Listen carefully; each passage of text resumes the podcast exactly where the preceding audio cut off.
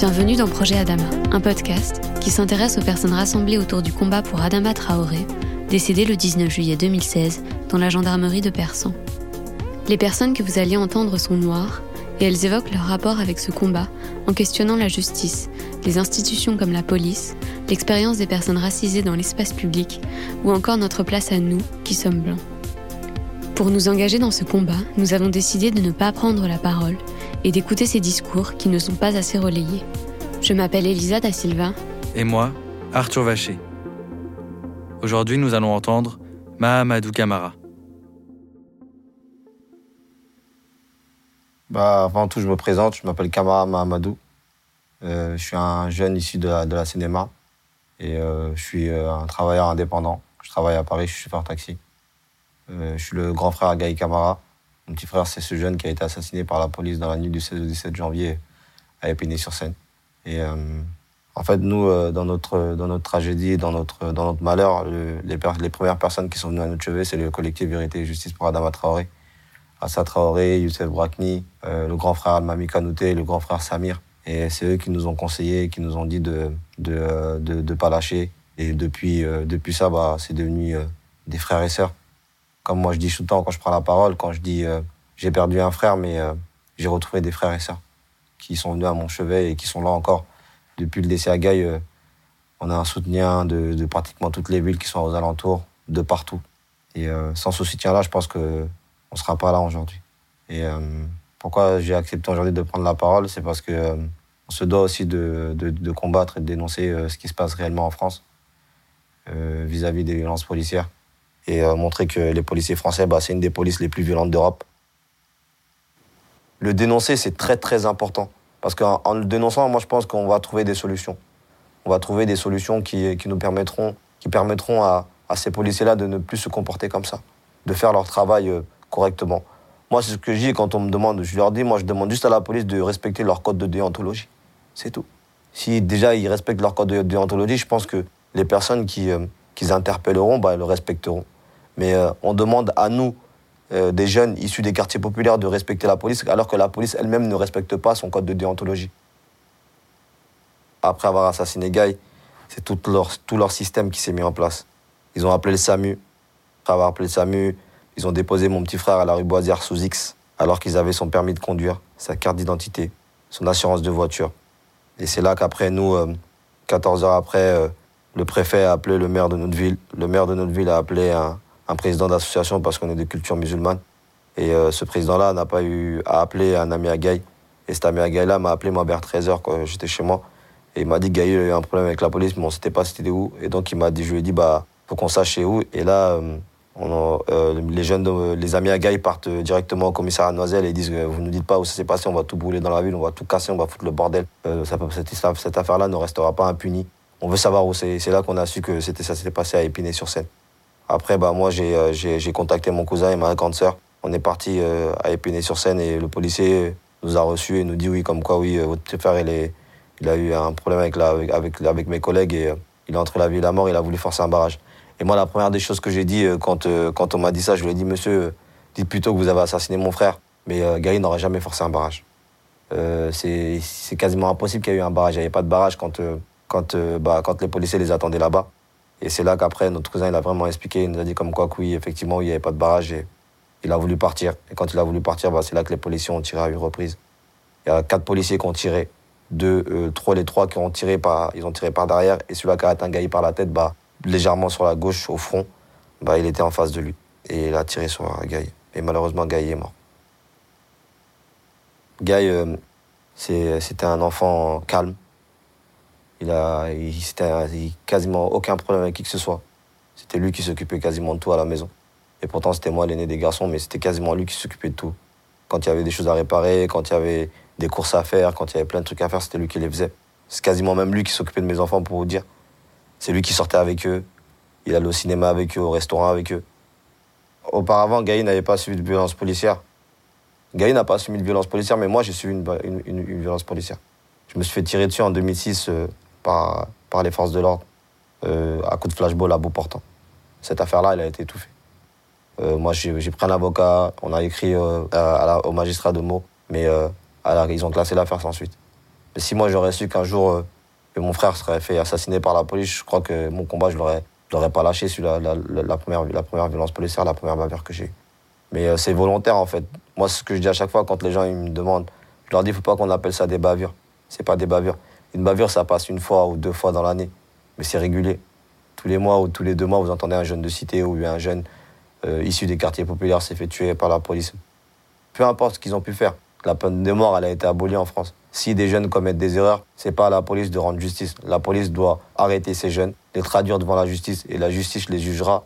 Mais c'est pas à la police de décider si un jeune doit vivre ou mourir. Parce que à ce que chasse Gaï n'était pas armé, n'a pas menacé la ville de la police. Malheureusement, bah, ces policiers-là, ce jour-là, bah, ils ont décidé que Gaï ne se relèvera plus et ils l'ont tué. Ils l'ont assassiné.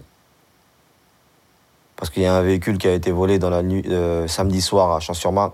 Mon petit frère n'était pas sur le territoire français. Gaïl est rentré de Cap-Vert, il était en vacances. Il est rentré lundi soir. Euh, lundi soir, bah, il a dormi à la maison, il s'est réveillé le matin. Il est parti voir ma belle-sœur qui avait accouché d'un garçon. Et après, le soir, bah, quand ils sont partis chercher mon petit cousin Argenteuil, l'ami à Gaï qui, qui, devait qui récupérer le véhicule en question qui était volé parce que nous, on n'est pas là pour cacher la vérité. Cet ami-là, bah, a été interpellé par les forces de l'ordre comme c'était un véhicule qui était tracé, donc les policiers les attendaient sur les lieux. Et quand ils ont déposé, euh, quand ils ont déposé l'ami à Gaï euh, qui devait récupérer le véhicule, bah, cet ami-là s'était fait interpeller.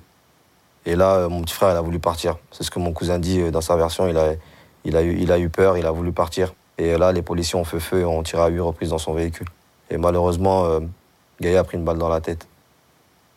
Et là, on va sur un non-lieu et nous, on a dit, j'ai dit au juge d'instruction que on n'acceptera pas un non-lieu parce qu'il y a eu quand même mort d'homme.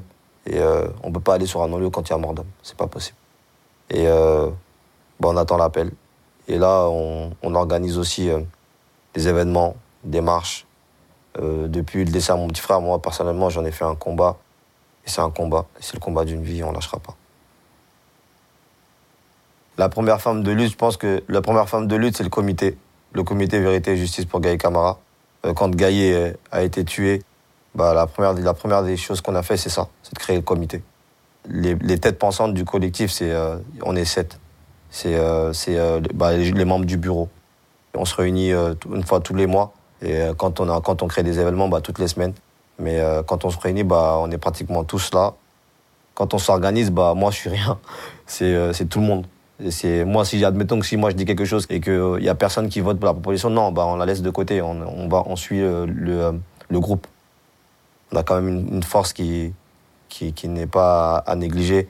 C'est parce que déjà nous notre mairie, euh, le maire de notre ville est un grand frère qui, euh, qui fait partie aussi, euh, qui est maire adjoint de sport. ils sont là avec nous, ils nous aident et ils nous donnent les infrastructures qu'il nous faut pour qu'on puisse mener notre lutte.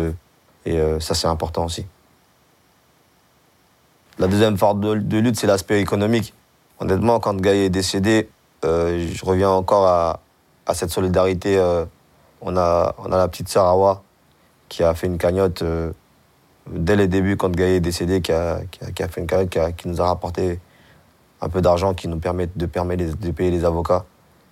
Les t-shirts. Bah, les t-shirts, c'est quand même un, moyen qui nous permet aussi de payer nos frais. Les t-shirts qu'on fabrique et qu'on vend c'est symbolique, hein, c'est 10 euros, mais les 10 euros, euh, c'est énorme pour nous.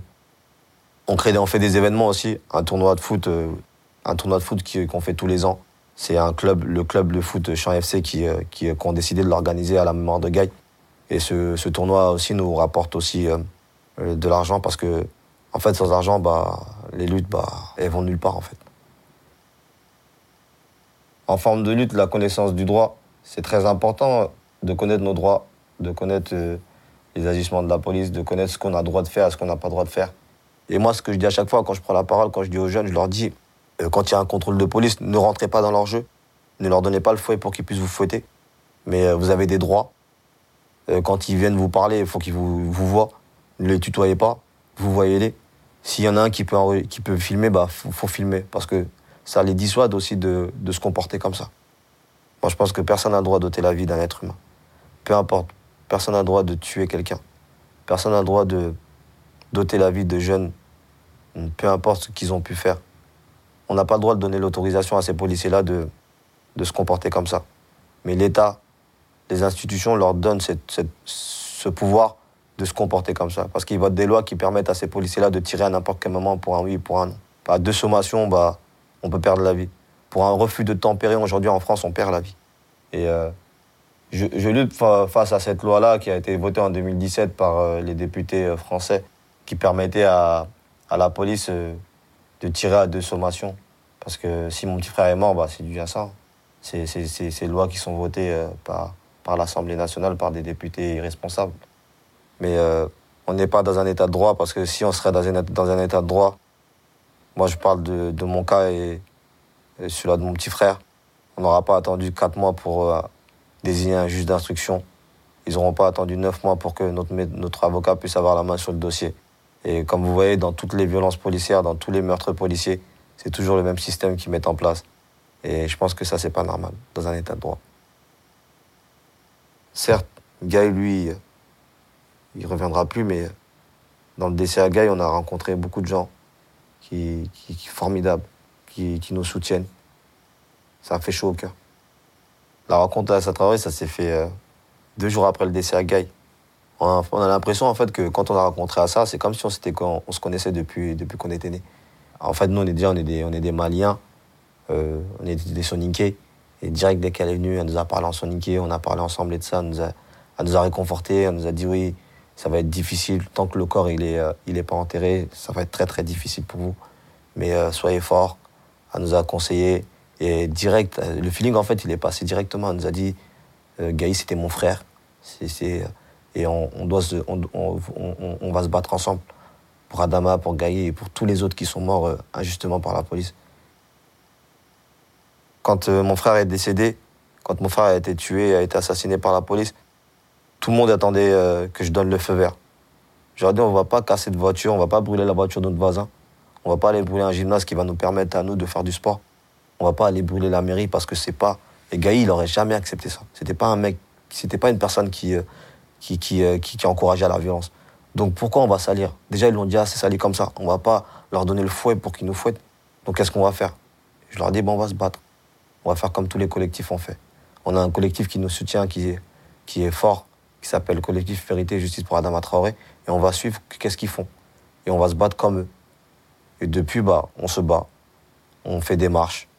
On va dans bah, bah, à chaque fois qu'il y a une personne qui a été victime de violences policières ou bien de meurtres policiers, on essaie d'être aux côtés des familles pour, euh, pour les consoler. Parce que moi, honnêtement, c'est très important de, de, voir des personnes qui ont vécu euh, euh, ces, ces, injustices venir vous soutenir. Et nous, quand on, nous a, quand on a eu le soutien d'Assa et tout ça, franchement, ça nous a, ça nous a, fait, ça nous a fait du bien. C'est important de, qu'on puisse tous euh, se donner la main, parce que seul, seul on ne pourra rien faire seul. Mais si on est plusieurs, si on est plusieurs collectifs à le dénoncer et à se battre, et quand ils voient qu'on est capable de s'unir, et quand ils voient qu'on se déplace et qu'on va à des 300, 400 km, voire pour soutenir une famille qui, a vécu une violence policière ou un meurtre policier, bah, derrière, ça les fait peur. Ils disent, ils sont capables de s'organiser. Et cette image-là, de nous, ils veulent pas l'avoir. Eux, leur but, c'est quoi? C'est que moi, je dis à chaque fois, je dis, on montre toujours le, le négatif de ce qui se passe dans nos, dans nos villes. On montre jamais le positif. Alors que 97% des personnes qui vivent dans ces quartiers ou bien dans ces villes, c'est des gens qui, qui, qui, se battent, qui, euh, qui travaillent, qui, euh, qui subviennent à leurs besoins, à, leurs besoins de la famille. Et peut-être qu'il y en a peut-être que de 2 ou 3% qui font des conneries, mais qui n'a pas fait d'erreur dans sa jeunesse. On a tous fait des erreurs dans notre jeunesse. Et c'est pas pour autant que on a été on, on, a, a fini dans, un cercueil. Bah, moi, mon petit frère, je sais qu'il n'a pas commis d'erreur. Quand on a voulu le salir, on a dit comme quoi qu'il était complice d'un vol de véhicule. J'ai dit à ma mère, c'est impossible. Moi, la première des choses que quand on m'a dit ça, j'ai dit, c'est impossible. Gaël n'aurait jamais été impliqué dans un vol de voiture. La preuve, elle est là. C'est que le, véhicule qui a été volé à Chanson-Man, Gaël n'était pas sur le territoire français, il n'était même pas en France. Euh, ce que j'ai dit à ma mère quand j'ai dit, mais ils sont en train de dire ça, mais il faut que tu saches que dans toutes les violences policières, dans tous les meurtres policiers, ils ont sali la victime. Ils ont sali ton fils, ils, vont salir ton fils, il faut que tu, faut que tu l'acceptes. Mais euh, moi, personnellement, je ferai tout qui est en mon pouvoir, toute la force que j'ai pour que la vérité sache, et que la justice euh, fasse son travail. Avant, ça, ça arrivait qu'à nous, euh, les jeunes ici des quartiers populaires, des Noirs, des Arabes et des Roms. Aujourd'hui, tous les citoyens français sont touchés des violences policières, des meurtres policiers. Et c'est pour ça que moi, quand je dis, euh, quand je prends la parole, je dis c'est pas une différence de couleur ni de religion. À chaque fois, je le dis. c'est la vie humaine qui nous préoccupe, nous. Vous savez, euh, le mouvement Gilets jaunes a fait ouvrir les yeux à beaucoup de personnes, à beaucoup de citoyens français, à comprendre. Euh, quand moi, Youssef et Assa, ils m'ont appelé, ils m'ont dit Mamadou, faut que tu fasses partie du mouvement Gilets jaunes. Je leur ai dit non, il est hors de question. Moi, je rentre pas dans les histoires de fachos. Je dis, moi, un facho, il reste un facho, c'est pas mon problème. Et Youssef, il m'a dit, Madou et Assa, ils m'ont dit, non, Madou, il faut que tu viennes. Parce que les violences policières n'ont pas commencé le 11 novembre 2018. Les violences policières n'ont pas commencé au mouvement Gilets jaunes. On est bien d'accord Je lui ai dit, ouais. Il m'a dit, les violences policières, ça fait 40 ans que nous, dans, nos quartiers populaires, on dénonce les violences policières. Et nous, c'est pas des yeux ou des mains qu'on perd, c'est la vie. Et ça, on ne peut pas laisser un mouvement comme ça sans, sans, y rentrer dedans.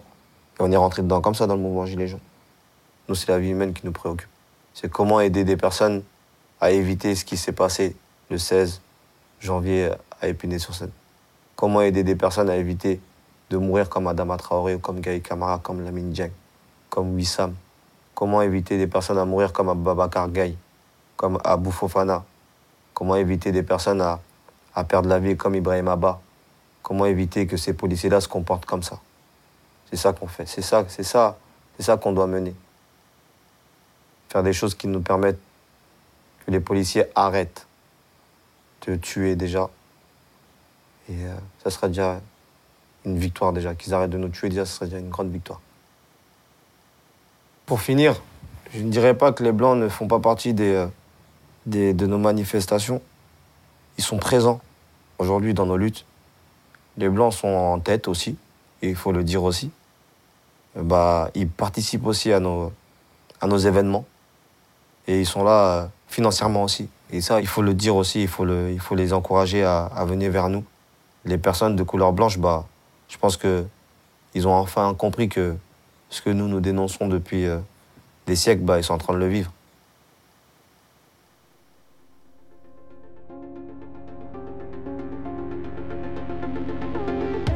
Merci à Mamadou Kamara de s'être exprimé sur le projet Adama. Pour le jingle, merci à Samuel Eker d'avoir remixé le morceau Now's the Time de Charlie Parker. Merci à Elise Hilberman pour le mixage. Et merci à vous d'avoir écouté ce troisième épisode. S'il vous a plu, partagez-le autour de vous.